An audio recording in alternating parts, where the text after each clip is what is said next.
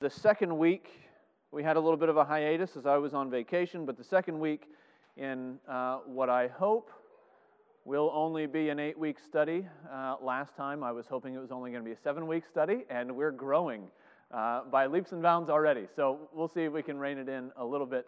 Uh, let me open in prayer, and then we're going to get started with our discussion today. Oh, gracious Lord and God, thank you for this day that you have given. This is the day that you have made. Help us to rejoice and be glad in it. Help us to rejoice all the more in you. Lord, help us as we come today to discuss worship and to think about worship. Help us even to begin to worship you here in the Sunday school class, and help us to be prepared to come into your presence and worship you today uh, together. Uh, we pray that you would work and move in our hearts. Help us uh, to be clear and understand what it is you require of us and call us to, and the way that you work by your Spirit in the hearts of your people uh, to help us to worship you. And so we pray, O oh Lord, make us worshipers, we ask in Jesus' name. Amen. All right, we're, we're going to start uh, today. I hope everybody got a, uh, a, handout on the way in. If not, there are more back there. Uh, we're going to start with a little mental exercise. Uh, and it's mental in the sense that uh, you don't have to answer out loud, uh, but a little game. well, you can't. Yeah, yeah, yeah, you can. We'll, we'll get to that uh, a little game that I'm calling Worship or Idolatry. Uh, several situations, uh, and you get to make the call and say, is this true worship or is it false worship? Uh, and so some of these um, might be far off, uh, some others might be a little close to home. We'll see. I've only got a few of them, uh, and then we'll get into the actual discussion. So the first one, somewhere in some town in Spain, some little village, uh, the priests are holding a feast day celebration. Uh, it began with uh, two or three days of, uh, of fasting before the celebration, and then moved into a processional through the streets of the town uh, where the priests are carrying a large wooden cross with an image of Jesus hanging on the cross, and the villagers come out uh, gathering their collections for the feast that will happen when they finally get to the church. Uh, they're coming out and kissing the feet of this statue and joining in the processional, and, and they're going to give thanks for someone who was martyred uh, in their village about a thousand years before. So, there's the situation worship or idolatry. Again, it's a mental exercise. You don't have to, uh, to answer out loud. All right, how about another situation? Uh, a young woman of, say, 16, uh, recently converted. Uh, she is learning to grow in spiritual disciplines. She is a member of a good, upstanding Protestant church. Uh, and she's learning to read the Bible. She's learning to pray. She's learning what it is uh, to be involved in pouring out her heart to the Lord. And she heard someone say that a really good idea is to do prayer journaling uh, to write down your prayers. And so she does. She writes, in a sense, a prayer to the Lord, and then she gets an idea. Uh, it would be significant uh, if she were to take that prayer, that piece of paper that she's written on, uh, take it outside. Maybe it's January. She takes it out into the snow uh, and she lights it on fire. And she watches as the smoke rises to the heavens, and she feels that sort of warm tingly that the Lord has heard her prayer. Is it worship? Or is it idolatry? How about another one? It's Veterans Day weekend in another fine, upstanding Protestant church. Uh, and as a part of the celebration of Veterans Day, the uh, pastor and, and the uh, elders or whoever it is is in charge of this church has invited all of the servicemen and women, all of the veterans of the church, uh, to dress in their military regalia uh, and to have a processional down the center aisle of the church during the worship service carrying in the American flag, uh, to stand at the front and to be recognized for their service to the country, uh, and to be applauded and to have a prayer of thanksgiving prayed over them. Is it worship or is it idolatry? One more. It is uh, the evening of December 24th, and you gather together uh, with your friends at church. Uh, and you have a wonderful service where you speak of the incarnation of Christ. Uh, you hear a short homily, uh, not a long one, and everyone is happy for a short homily on December 24th. And then at the end, everyone receives a little candle, uh, and you stand in a circle, uh, and the light starts at the beginning, uh, and it passes candle to candle around the room as the lights, the electric lights are turned off, and everyone remembers that the light has come into the world and the darkness has not overcome it. And by the end, everybody's standing around singing Silent Night by candlelight. Is that worship or is it idolatry? Okay, uh, so some of those uh, may be things that you have uh, been engaged in before. Others, you would immediately say, that is ridiculous. I would never be engaged in anything like that. But the question that we want to ask today is how can we tell the difference? Uh, and how do we decide what ought to be in worship and what ought not to be in worship? Last time we were talking about worship and trying to define it a little bit, and what we came up with, sort of a my little stab at defining worship, uh, that worship is the whole person response of, of reverence and devotion to the Lord. Uh, and we spoke a lot last time about uh, the attitude of the heart and the way that it matches with the actions of the body. The things that you do uh, should match up with your sense of reverence for the Lord. Here's how uh, R.C. Sproul, I think, uh, defines it in his little book, A Taste of Heaven. He says, The very heart of worship, as the Bible makes clear, is the business of expressing from the depths of our spirits the highest possible honor we can offer before God. And you hear that same thing there. It's the business of expressing uh, from the depth of our spirit this sort of outward flow of the inward devotion and, and love for the Lord. And that's what worship shows up as. And that's all well and good. Uh, but if worship is merely uh, an outflow of the heart, uh, we need to deal with what our hearts sometimes want to do in worship uh, and what God might want us to do in worship. Uh, can we not uh, simply worship God in any way that makes our hearts sing in His presence? Can't we do what makes us feel most connected to the Lord? And so now, no longer a mental exercise, let me ask uh, the obvious question to you. Uh, but anybody who answers the obvious question has to follow up with maybe a not so obvious second question, okay? Does God care how we worship? And if so, or if not so, how do you know that? Where have you found it? Tim, you want to answer the obvious question? He cares how we worship. How do you know that? Everything he articulates in the Old Testament. In, okay, in the New Testament. Not trying to push it, but wanted to make sure we were reflecting what you were saying there. Everything in the Old and New Testament. So, Scripture, Tim would say, is full of God's concern for right worship. Anybody else? Does God care how we worship Him? I thought we might get one from Rob. Go ahead. No? Yeah.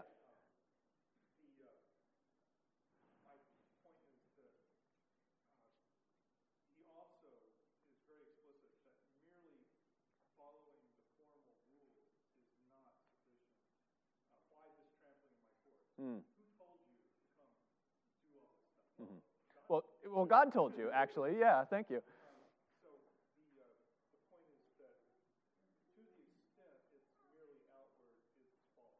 Okay. So just following formal structures does not guarantee goodness. Uh, on the other hand, just having Jesus in your heart doesn't guarantee goodness either. Right, uh, right. But both are necessary. Okay. So you also would appeal to Scripture and say that uh, Scripture is clear, at least in that Isaiah passage that you've got there, Isaiah chapter 1, uh, that God cares very much how we worship, and He cares that it is an inward and an outward thing. Okay? Good. Anybody else? Yeah. Teresa.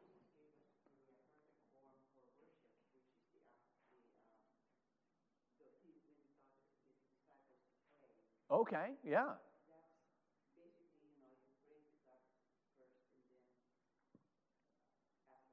Mm-hmm. Mm-hmm.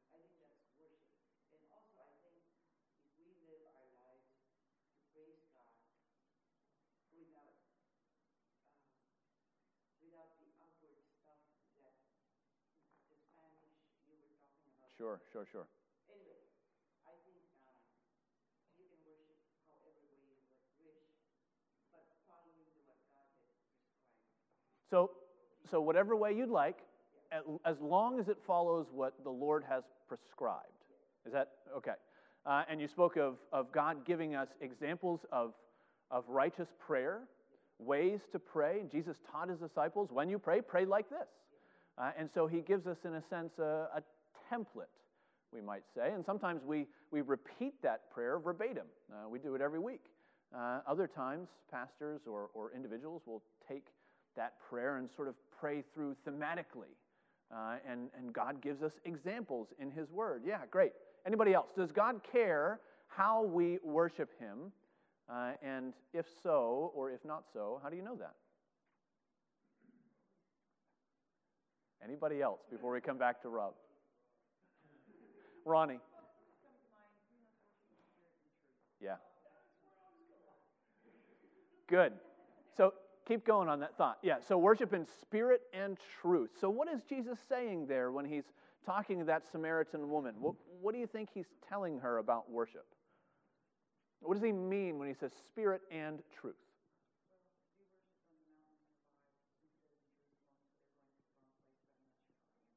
Yeah. Yeah, so she was asking a question about where. Uh, and quite frankly, uh, Terry Johnson uh, has a great take on that passage. He's a, he's a pastor of a Presbyterian church. Interestingly, it's called Independent Presbyterian, which is something we'll get into some other time. Um, but yeah, but uh, he says, you know, that is one of the most revolutionary statements in the Bible uh, because up until that time, it actually did matter where you worshiped. Uh, is, is true worship, according to the Bible, um, in Jerusalem where the sacrifices are made? Uh, or, as Jesus says, is a day coming and is already here, an hour coming and is already here when uh, true worshipers will worship him in spirit and in truth. Yeah, yeah, yeah. So that's important. So, so both of those things, that inward and the outward, uh, but we would say Jesus affirms that, that the outward is also important, uh, that there's a truth element. Last one, Mike.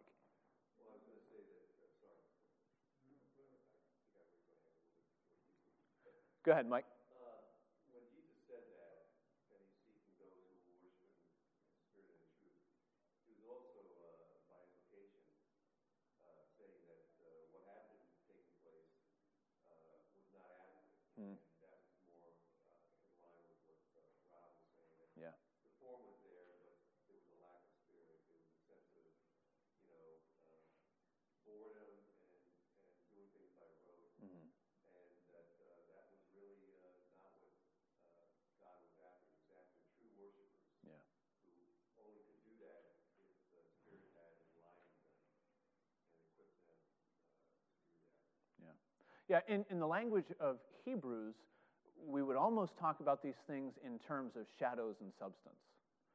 Uh, that, yeah, this was real worship, but it was shadowy worship. There was a lot of uh, outward circumstance and ceremony and those things that were really pointing to greater realities. And here's Jesus speaking to the Samaritan woman and saying, hey, uh, the greater reality is here. You're looking at him. Uh, and, and so let's get rid of these, these uh, shadowy things and look to the substance. Bill, did you want to add one more thing quickly before we move on?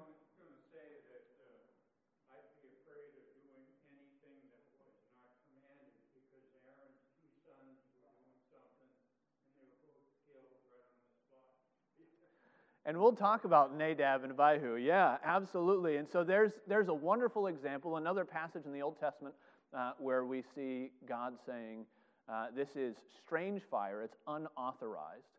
Uh, and, uh, and so he uh, takes them to task and ends up taking their lives in judgment. Derek Thomas is a Welsh pastor. That means he is subject to Her Majesty the Queen Elizabeth II.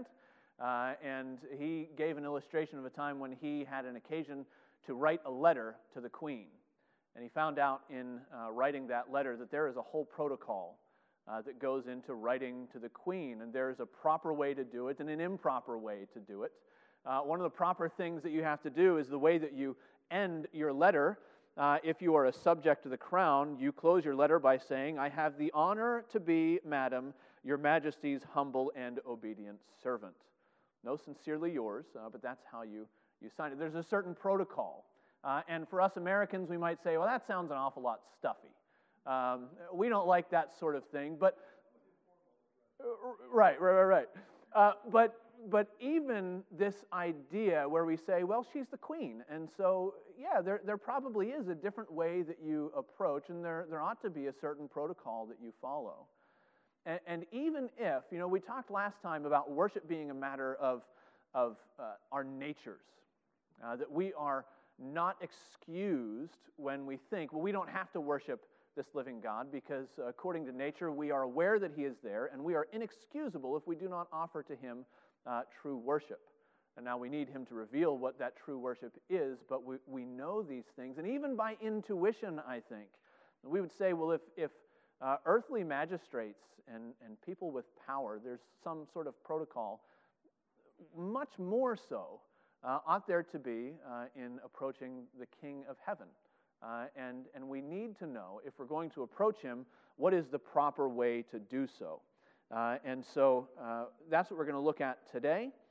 Um, now, when Presbyterians talk about proper protocol for worship, we end up talking about what is called the regulative principle of worship. Anybody heard that term before? Has everybody heard that term before? Anybody not?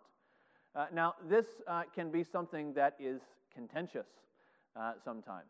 Uh, there is a pretty vigorous debate, um, certainly between those who are Reformed and those who are non Reformed, but there are even uh, vigorous debates within Reformed circles. People who say, Well, I hold to the Westminster and this is what I believe, and I like this, uh, this doctrine, but I'm not crazy about this regulative principle thing because it sounds pretty restrictive. Uh, and so, my goal today is to discuss the regulative principle in, in sort of two phases. First, just to define it, uh, because it, it's the way that Reformed churches throughout the years, and, and not just Reformed churches, but uh, historically Baptist churches, congregational churches, uh, have all had the same sort of idea as to what worship ought to be.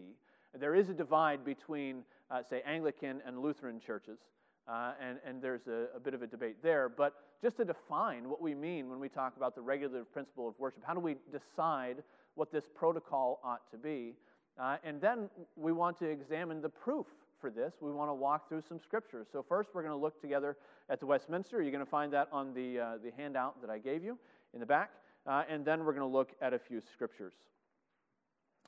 Um, so, we find it uh, a good definition uh, of the regulative principle there in chapter 21 uh, of religious worship and the Sabbath day from the Westminster Confession. We looked at the first half of this first section last time uh, to try and define what worship is.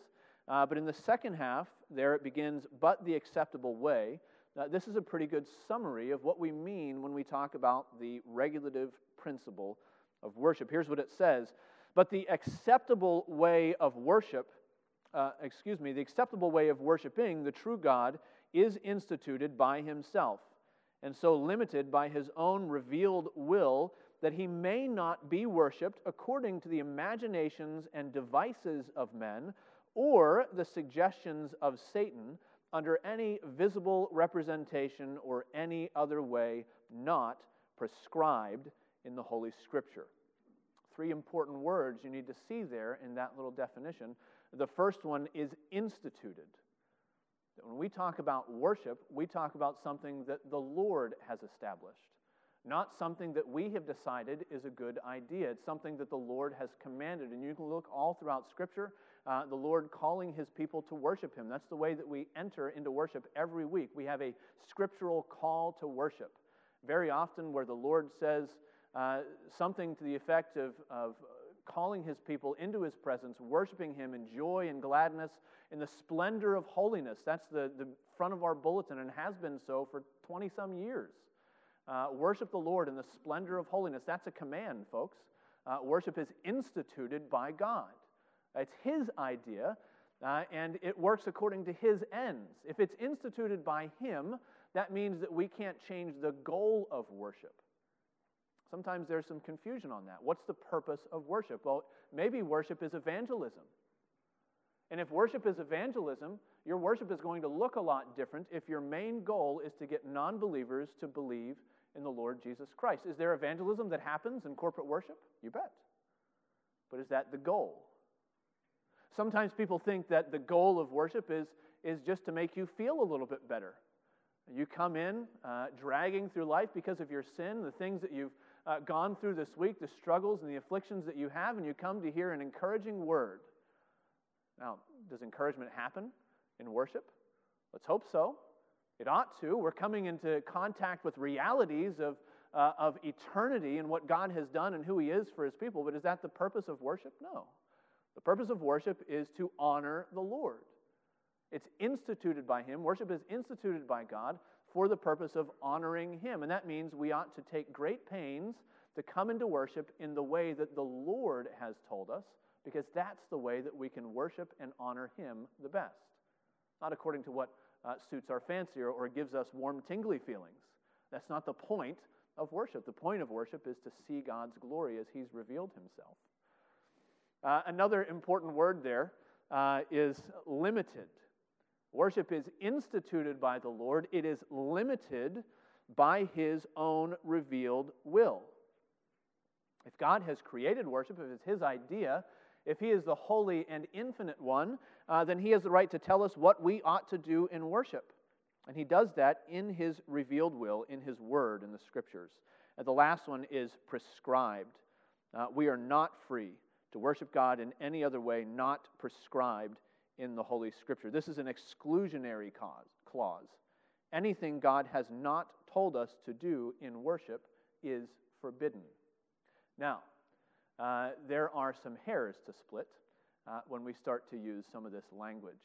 Uh, and that's why I've given you uh, at, the be- at the top of this handout uh, this really helpful little diagram because when we talk about the regulative principle, in theory, it's very simple. In theory, it's very simple. What God has commanded in the scriptures, that is what we do in worship. What God has not commanded in scriptures, we do not do in worship. Uh, and this diagram comes uh, from G.I. Williamson's study guide on the Confession of Faith, which is really helpful. Uh, and he divides uh, between view A or view B, or what are normally called the regulative principle of worship or the normative principle of worship.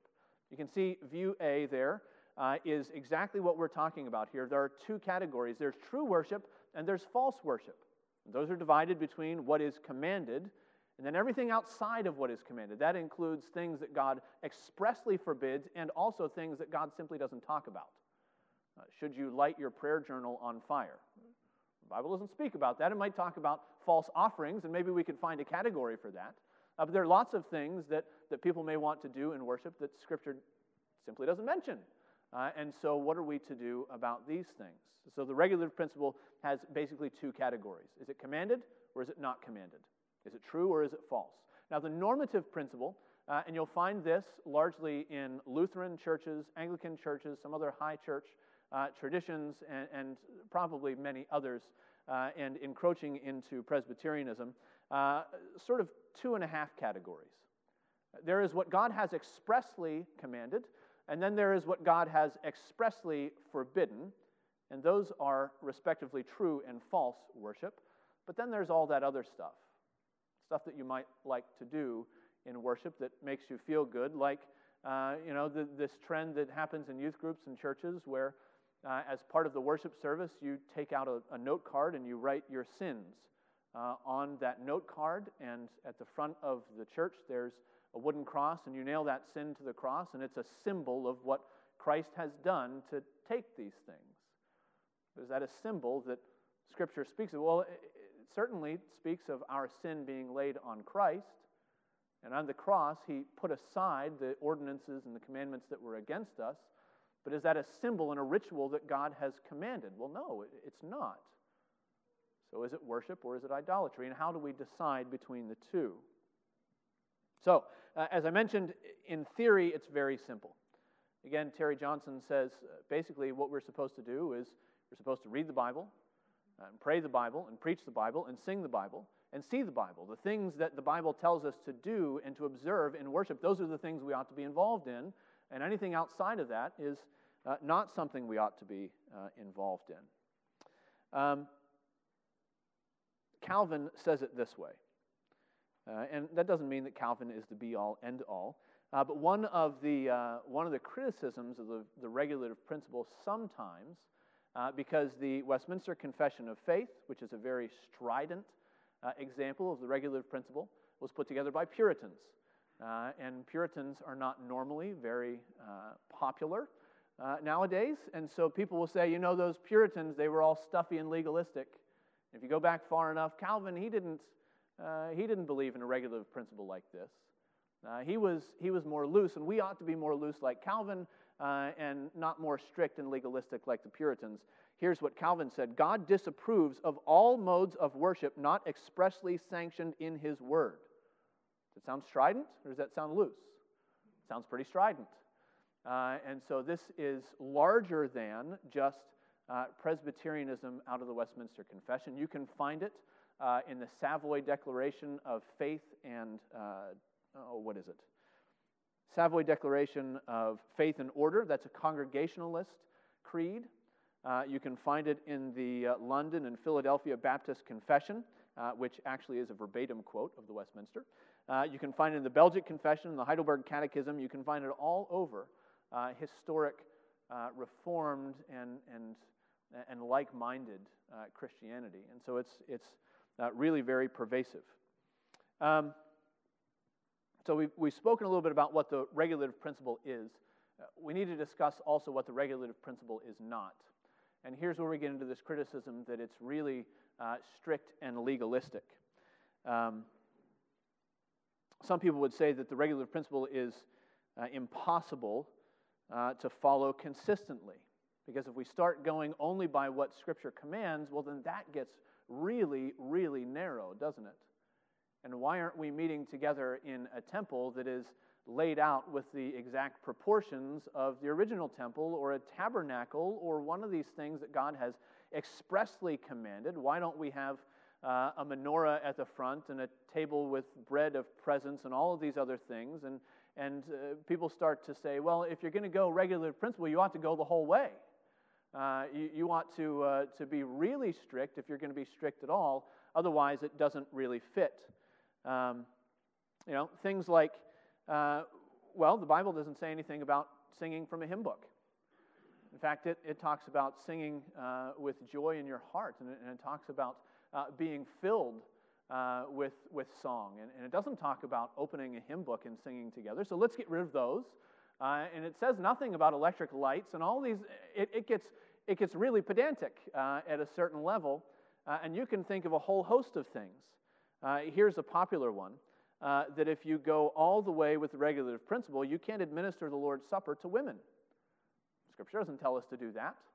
We find no examples, no explicit examples uh, of the Lord's Supper being administered to women, uh, we seem to, to find a lot of disciples. And I, I don't agree with that. I, I see a, a, strange eyeball look there from Tim, but I don't agree with that. But that's one of the, the arguments that's made that if you're going to go a little bit, you, you've got to go all the way. Uh, but believing that the Bible regulates worship doesn't mean uh, that you think that the Bible lays out some specific liturgy and some blueprint for what all of our worship services have to look like. And here's how we, we know that. Um, I didn't give it to you, but we know that based on how we read Scripture. What do we understand about how Scripture informs what we're supposed to do? Do we only read literalistically in every instance, or do we understand the way that Scripture works with Scripture, the way that there are principles and there are things that, uh, that we are supposed to put together systematically as we think through these things? There are things that we deduce, are there things that have no actual religious worshipful significance, but are just things that we have to decide. And, and that's what, what opens this up a little bit. Uh, Westminster Confession, chapter 1, which talks about Scripture, uh, speaks to this issue. Uh, it says in, in two different sections here the whole counsel of God concerning all things necessary for his own glory, man's salvation, faith, and life is either expressly set down in Scripture or by good and necessary consequence may be deduced from Scripture, unto which nothing at any time ought to be added, whether by new revelations of the Spirit or traditions of men. So, what's it saying? Well, worship includes the directions of Scripture, but that doesn't mean that uh, when we come and uh, we have, for example, I pray before and after I preach. I have no uh, proof text to lay out uh, that, you know, Romans chapter 17 says you ought to pray before and after the sermon. Uh, but that is sort of a working out, a deduction of God's command that we ought to be constant in prayer. It's a working out of our understanding that without the Spirit's power to illumine our understanding of, of God's Word, our hearts are all hard and our ears are deaf and our eyes are closed. And so we pause and we ask the Lord to give us illumination before we look at His Word, and we pause to ask the Lord to apply that Word to our hearts. That's something that we deduce from Scripture, and it's not a proof text somewhere, uh, but it's something that, that we work out of what we understand from Scripture. Here's what it says again in Westminster Confession 1. It says, There are some circumstances concerning the worship of God and the government of the church common to human actions and societies, which are to be ordered by the light of nature and Christian prudence, according to the general rules of the word, which are always to be observed. So there's that second principle. There are simply some things that we have to decide. We've got to meet somewhere, folks. Uh, does it matter where we meet and what color the walls are? Well, no, that's not really all that significant. Uh, but that's different than should we plaster the walls of the place that we meet with icons and images? That's religiously significant. Uh, those are two separate things. And what time will we meet for worship? And will we sing out of hymn books? Will we project it up on the wall? Will we uh, do all sorts of other things so that we can sing together with one voice before the Lord? Uh, those are just sort of Christian prudence issues. And so, typically, when we're talking about regulative principle, we distinguish between three separate things. We distinguish between the elements of worship, we distinguish between the forms of worship, and we distinguish between the circumstances of worship. What are the elements? Well, those are the pieces of worship that ought to be present. Uh, you can find um, on your handout, it's the last section uh, and it starts to enumerate some of those elements. Now, I didn't give you the whole thing. I printed this off this morning, and the last line goes on to the next page of our Trinity hymnals. Uh, but you can find it, and it starts to, to give us some of these elements. The reading of scriptures with godly fear, the sound preaching, conscionable hearing of the word, and obedience unto God with understanding, faith, and reverence, singing of psalms with grace in the heart, the due administration, worthy receiving of sacraments. It starts to tell us what are some of the elements. It goes on to talk about vows and oaths and thanksgivings and fastings. Those are all good parts of worship. Sometimes, some of those ought to be in every worship service. Some uh, show up here and there from time to time. Uh, but those are the elements, the, the pieces. Now, we also talk about forms. Those are the different ways that those elements show up. Just by uh, a guess, uh, how many prayers do we pray together in our corporate worship services? Anybody want to guess? Mike's doing a mental tally. I had to. I had to count up how many there were. Excuse me? Nine. A typical worship service has nine. Uh, and they look different, don't they? Sometimes there's one person standing at the front of the church, uh, not a pastor, very often, who is reading a prayer that they have composed, and we are praying a prayer of adoration together with that person. Is that real prayer? Absolutely. Sometimes there's a pastor standing in front and praying for the needs of the congregation, and it's, it's guided by Scripture, but it's largely extemporaneous. Is that real prayer? Sure. Thank you. Sometimes we're all here together praying silently, confessing our sins. Is that real prayer? Yes. That's all the same element, the element of prayer in worship, but it shows up in lots of different forms. And so this is the way that we distinguish some of these things uh, that, that the same element will show up in different ways. there is, uh, I think there's a good and necessary consequence we can deduce from Scripture that says we ought to, uh, we ought to be called into worship, uh, and we ought to hear an assurance of pardon, and we ought to be called to confession, and we ought to read God's Word, but all of those are really different, uh, different forms of the reading of God's Word. They show up in different places, they have different functions, but it's all hearing God's word and worship. Now, the last is circumstances, and we talked a little bit about that. Uh, and so that's a little bit just about what regulative principle is. Uh, it's the fact that God has determined how we ought to worship, He's limited that, uh, and He prescribes the way we ought to worship. And sometimes it shows up in elements, forms, circumstances, and those can be different. Before we move on, before we start to look at some of the individual scriptures and we start to prove, in a sense, uh, that this is coming from God's Word, any questions or thoughts, any pushbacks? Uh, have you, is this new to anyone, or are you sort of still wrapping your mind around this, or is this totally old hat? For the nine? Nope. Nope. It's a circumstance. It's something that, that this fits uh, where we are. These are all good things I think that we ought to do. We ought to be uh, praying and confessing our sin. Uh, I think we need prayer for the illumination of the Spirit. I think it's good to recognize before the table that it's the Spirit who works. And so, yeah, there, there are circumstances and they fit in there. But could we theoretically, could we put all that into one big, long, extended prayer in the beginning or the end? Yeah. Yeah, we could, theoretically.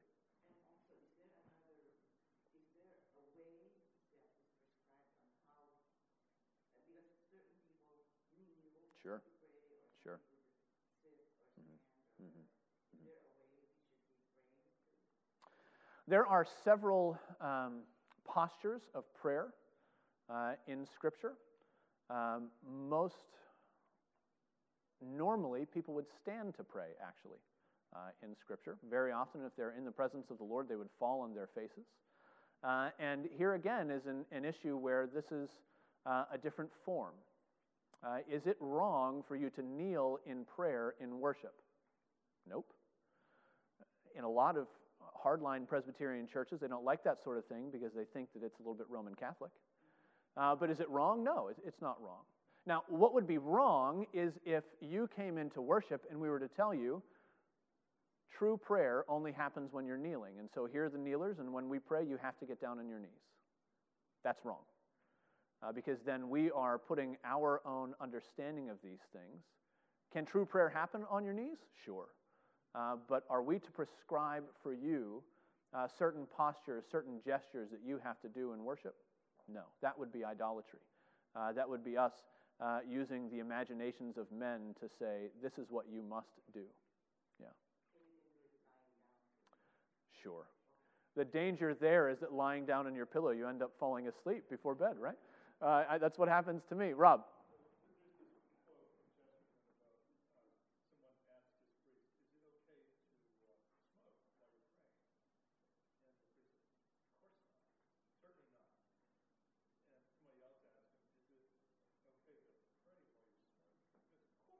Course. Yeah, yeah, yeah, yeah. Yeah. Yeah, that's a good one. Okay. So we're, we're clear on the regulative principle. Let, let's move forward into beginning to prove the regulative principle. And we're just going to look at a few scriptures together uh, and, uh, and come away seeing this, hopefully. Th- this is, so my goal for the rest of our classes is that we're going to start going through some of the different elements of worship uh, and what we ought to be doing in worship. Uh, we're going to have a class on the ministry of the word. We're going to have a class on the ministry of prayer. We're going to have a word on the ministry of praise. We're going to have a class on on the ministry of the sacraments and, and uh, a few other things. And so this is all laying the groundwork for what we're going to discuss in the coming weeks. Uh, but let's look together in um, first Genesis 4. First, let's look together in Genesis 4. Thank you, Rob. Thank you for that clarification. No, there's not a first Genesis and second Genesis. Uh, yes, I think so. Uh, first, we will look together. My words aren't working today, folks. You're going to have to bear with me. It's going to be even worse when I preach later. Uh, Genesis chapter 4. Can I get somebody to read uh, verses 3 through 7, please? Jay, thank you.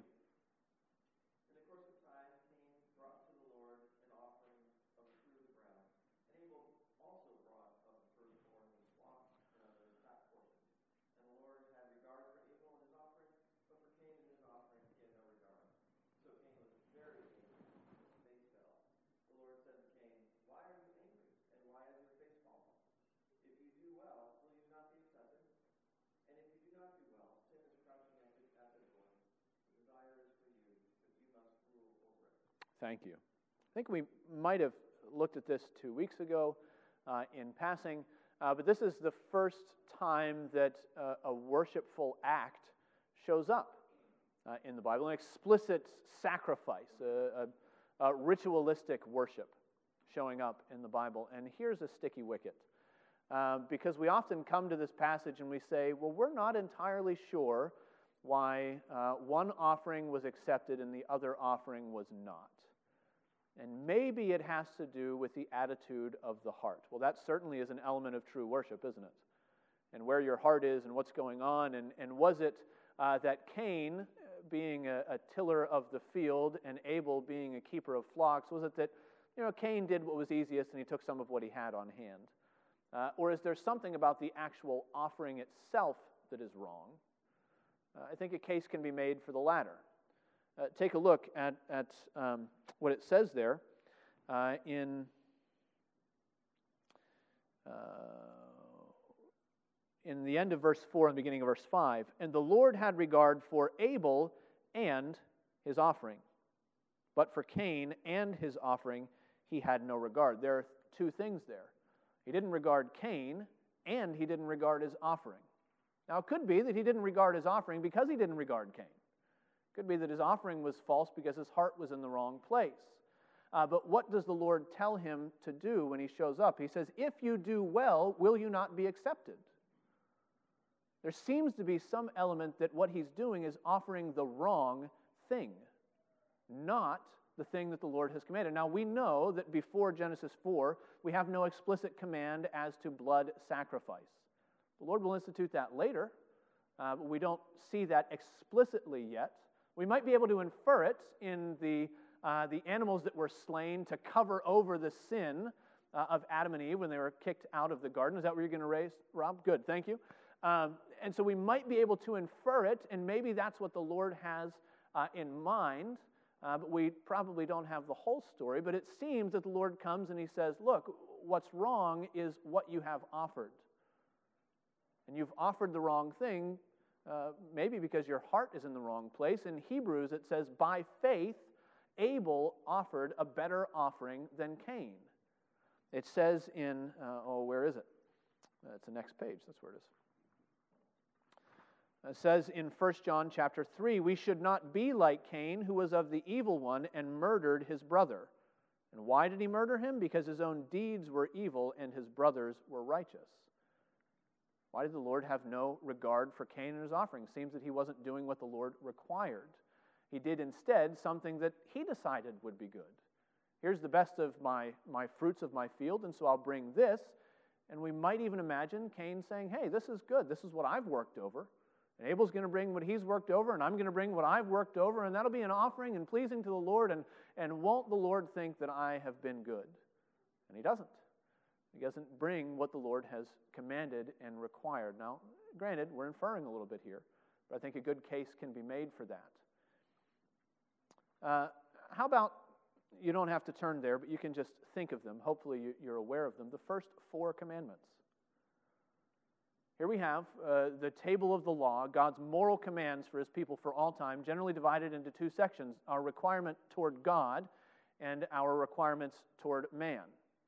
The first four dealing with how we are to interact with God, and through and through, they're talking about worship, folks. The first two, very explicitly, and the fourth one, very explicitly, and I think the third as well. So, what's the first one? I'm the Lord your God. You ought to have no other gods before me. That is, who will you worship? Will you worship me or will you worship someone else? Rob? No, no, no. In his presence. Yes, yeah, yeah, yeah. Uh, so there will be no other worship uh, where I am with my people. And by the way, where God is, is everywhere. Right. Uh, and so no idols. Uh, idolatry is wrong, it's false worship wherever it shows up. Uh, it's not just wrong to bring idols into the temple and defile it uh, as was done by the Greeks between the Old and the New Testament. It's wrong to have idols anywhere. And then the second one you shall have no graven images. Don't use pictures and images and idols to aid in your worship of me. That was the problem with the golden calf, as we saw last time. What about the third commandment? Don't take my name in vain. How are we supposed to use the Lord's name?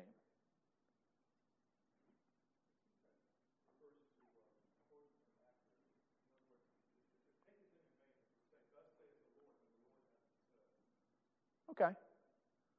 Okay. Uh, I would interpret that as, uh, and we might split hairs here, um, whatever we do, and I think it's the same idea, maybe from different directions, we ought always to be reverent with the Lord's name. Uh, what is it? What is it that will keep you from misquoting the Lord and saying, "Thus says the Lord," when He hasn't thus said? Well, it's the heart of worship. It's reverence. It's the fear of God, which is which is the true heart of worship. Yeah. And so He says, "I, I want you to regard me as holy. Don't take my name in vain, uh, but regard me as holy." And then the fourth commandment: there ought to be a whole day. He says. In the Old Testament, it's the seventh day. In the New Testament, we'll make a case later from 1 Corinthians today, it's the first day. The whole day set aside for the worship of the Lord. And God cares about how we worship. And, and then uh, Bill raised Nadab and Abihu. It says in Leviticus chapter 10 Now, Nadab and Abihu, the sons of Aaron, each took his censer and put fire in it and laid incense on it and offered unauthorized fire before the Lord, which he had not commanded them. And fire came out from before the Lord and consumed them, and they died before the Lord. Then Moses said to Aaron, This is what the Lord has said Among those who are near me, I will be sanctified, and before all the people, I will be glorified. And Aaron held his peace. Now, the King James, I think, is a little bit better in that verse 3. It says, I will be regarded as holy. Those who come near me, I will be regarded as holy. Uh, sanctified, it's the same idea.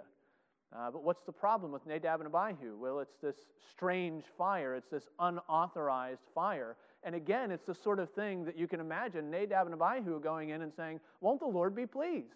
We're going to burn some incense. It's going to be great. We're going to get the warm tinglies, and we're going to feel like we're doing the right thing. We're coming before the Lord, and we're going to do something like what He has required, but not exactly what He's required. But, you know, there ought to be a, a breadth of expression uh, where's, where's artistic license uh, in worship? And let's offer this strange fire, and won't God be pleased? And no, He's not. And He consumes them. And He says, What's wrong here? Well, they're not treating me as holy. They're not regarding what I have commanded in worship. Instead, they're worshiping the imaginations of their own hearts. They're going after what the Puritans would have called will worship. When we're not worshiping the true God, but we're worshiping whatever our wills devise. Here's what I want to do in worship. Let me do that. And we're not actually worshiping the Lord, we're worshiping ourselves. It's a worship of self when we do that. And that's what Nadab and Abihu did. How about the warnings in Deuteronomy? Uh, turn with me, if you've got your Bibles open, to Deuteronomy chapter 12.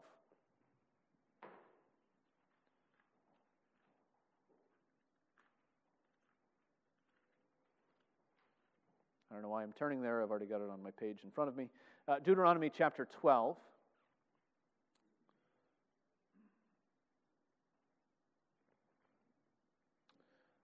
Somebody read for me verses 29 through 32, please. Somebody got it?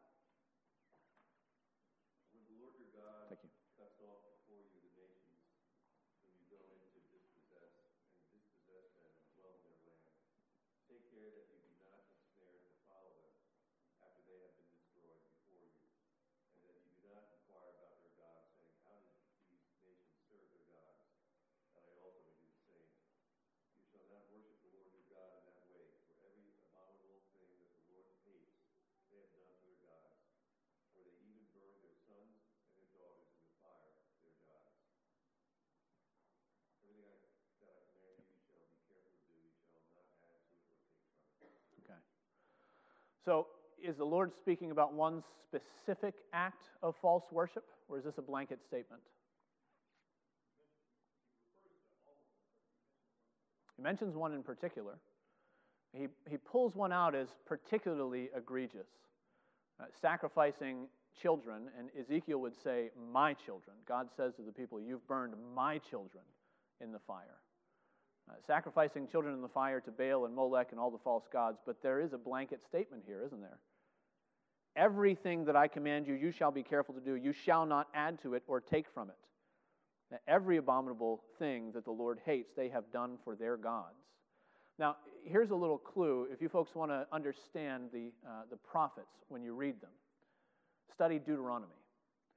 Uh, almost without fail, the prophets, Jeremiah, Isaiah, Ezekiel, all the minors, uh, are echoing a lot of the themes of Deuteronomy and the curses that the Lord put on his people.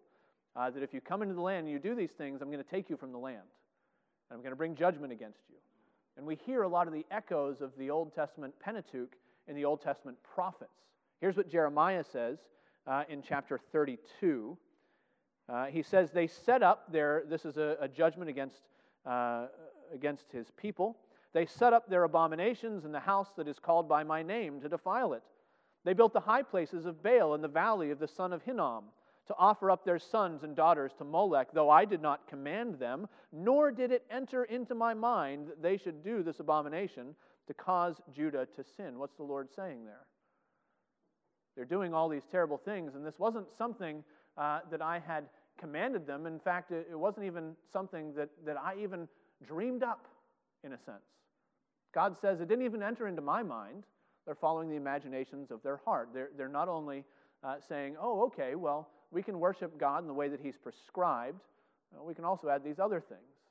Now, the Bible's very clear about uh, not uh, giving up children to the fire and not worshiping false gods. But here we have the Lord saying, look, false worship includes those things that uh, we might sometimes look at and say, well, God hasn't mentioned this. He doesn't care about that. He didn't talk about high places in Deuteronomy. Uh, he didn't talk about Asherah poles, and so let's have a totem pole. That'll be great. Yeah, maybe we can worship the Lord that way. And God says, no, no, no, this didn't enter into my mind. And we can think of others. God's rejection of Saul. Uh, and what does Samuel say to Saul? Uh, obedience is better than sacrifice. And here again, we have Saul. Won't it be great? We'll keep some of the livestock so that we can offer a sacrifice, and won't God be pleased? No, the Lord has taken the kingdom from you. Obedience is better than sacrifice. We can find it in the New Testament. We've spoken about Jesus and the woman at the well. Uh, then there's Jesus' rebuke of the Pharisees. You hypocrites. And we quoted this last week. Well did Isaiah prophesy of you when he said, This people honors me with their lips, but their heart is far from me. In vain do they worship me, teaching as doctrines the commandments of men. What was the fault of their worship? Not that they were worshiping Baal and Asherah and Molech and, and all the other false gods, but they were taking God's worship and they were adding to it. Well, here are the other things you have to do. The, the context of that is when the Pharisees come to Jesus and they say, Why don't you and your disciples wash your hands? How about when you come into the church, why don't you genuflect and dash yourself with holy water? Why aren't you kneeling at the appropriate times? Why aren't you doing the right things when we say you ought to be doing the right things? In vain do these people worship me because they're teaching as commandments of God the doctrines of men. They're adding will worship and, and saying, well, we will tell you uh, how you ought to worship. And uh, so long as God hasn't expressly commanded it or commanded against it, well, we can fill in the gaps, can't we? Well, that's what the Lord is speaking to the Pharisees about. Now, we could go on and we could look at Colossians uh, chapter 2. Uh, he says, Let no one disqualify you, insisting on asceticism and worship of angels, going on in detail about visions, and puffed up without reason by his sensuous mind, and not holding fast to the head, from whom the whole body is nourished and knit together. He goes on later to speak of these things which seem outwardly to be really helpful in, in religious circumstances, but they have no substance to them. It's vain, it's false worship, it's idolatry. And we, we've seen already walking through uh, Paul's teaching in Corinth, where he lays out lots of things uh, that, hey, this is the way you ought to do it, and nothing outside of this. Uh, here are all these things that you want to do, but even in matters, and, and you can imagine the exchange between uh, Paul and some of the people with prophetic revelation in Corinth. Paul, how dare you tell me that I can't speak? The Lord has given me this gift. I have to exercise my gift. And Paul says, Well, how many people have spoken already? Well, three. That's it. Be quiet. Sit down. This is what the Lord has required. Even if it feels good, even if it gives you the warm tinglies, now this is what worship is about. Real worship is according to what the Lord has commanded.